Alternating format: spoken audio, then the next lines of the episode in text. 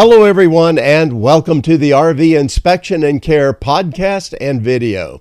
I'm Dwayne, I'm a certified RV inspector, and today we're going to be talking about the Mercedes Sprinter RV chassis the good, the bad, and the ugly. One of the hottest selling segments of the RV industry is Class B and Class B Plus RVs. So I've made some videos on these kind of RVs. Here's a video I made a while back on Class B RVs, and it discusses the pros and the cons of them. Here's another video I made just recently on Class B plus RVs and tried to help define what they really are, first of all, and then provide the pros and the cons of them as well. So, the purpose of those videos is to really help you if you're thinking about maybe looking into this kind of RV. It will help you make a decision whether something like this will even fit for you or not. And a lot of people really like these smaller, more nimble RVs. The most popular chassis out there for this part of the RV industry is the Mercedes Sprinter chassis.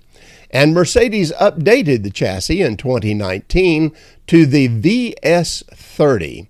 And it's being used currently on a lot of Class B and B plus RVs. Some people love this chassis, and some people really don't. So let's discuss it. Let's talk about the good, the bad, and the ugly. And we'll start with the good. The Sprinter Chassis Pros. And the biggest pro for this chassis is that diesel engine. Yes, the diesel engine is going to give you very good fuel mileage. In fact, a lot of Sprinter owners say that they average between 15 to 17 miles per gallon between uh, around town and on the highway. And for an RV, uh, that's fantastic. That's a lot of savings on fuel. The other thing that's great about this engine is its longevity. There's several of these that have gone over 500,000 miles. And it's not uncommon at all to see those that get three to 400,000 miles on the engine before any major work has to be done. So that's a big pro. Now, the second pro is safety. If you are really safety conscious, and there's a lot of folks like that out there, well, you're going to love this chassis because Mercedes really loaded it up with safety features. Things like lane keeping assist, blind spot warning, braking assist, and on and on and on. It's really a great RV for safety features. And that's good because honestly, in the RV industry, that's something that's often lacking. So this particular chassis takes care of that. The next pro is that it's so easy to drive and maneuver. A lot of Sprinter owners talk about that, how easy it is to drive and get around, the high quality feel that this chassis gives you. And because of that, and because it fits well into a lot of parking spaces, you may not even need to take a second vehicle with you on your RV travels, and that's a big pro. The next pro is that this chassis, especially in the Class B, provides a lot of headroom. So for you taller people, you can still manage to walk down the middle of the RV without doing that big stoop over that a lot of folks have to do in Class B RVs. Plus, the chassis can come in lengths of up to 25 feet, so you can get a lot of living space in this chassis. The next Pro, great resale value. I mean, there's a general perception out there that this chassis is high quality, has a lot of great technology in it, and people are willing to pay more for it on the used market. And that's better than other comparable chassis. All right, now those are the pros I wanted to cover. Let's talk about the cons. And this is the main con that you really want to think about. That is, this chassis is expensive to buy, to maintain, and to repair. Now, the whole point about expensive to buy, remember I said it has a great resale value? Well, you're going to pay more for it up front too. So that's kind of the offset on that.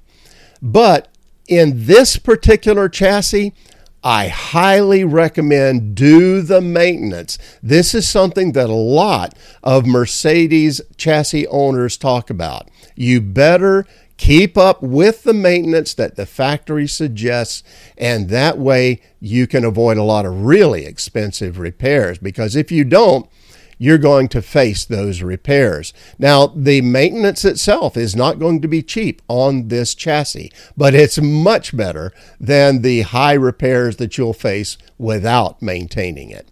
And really, any repair can be expensive on this chassis. The other thing is sometimes parts are hard to get for the chassis as well. So that is all a con. Now, the second con I'm going to talk about relates to that, and that is you may want to manage your repair costs on this particular kind of RV. And if you do, then an extended warranty could be a way to do that. But keep in mind that that's going to cost you as well. So that can be a con. The next con is that it can really be difficult to find repair facilities for these chassis at times, especially depending on the area that you're in. In fact, there are some states where owners say that it's almost impossible to find a repair facility in the entire state.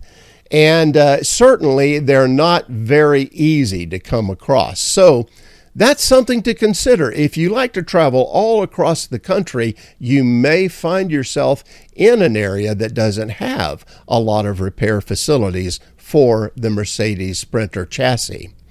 Now, the next con is closely related to that, and that is that if you do find a repair facility that's local to you, very often you're going to have to wait a while to get in and get your RV chassis repaired.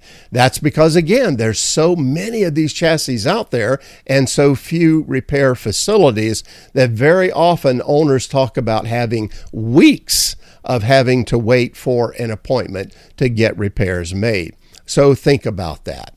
Now, the last con we want to talk about today is that these chassis are very often prone to having very low cargo carrying capacity in them. It seems that the RV makers just load these chassis up with all kinds of extras and technology and amenities and things like that because that's what people want.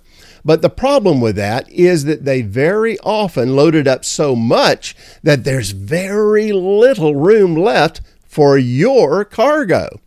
And that's a real issue on some of these. It's some of the Sprinter RVs are better at this than others. It depends on the maker.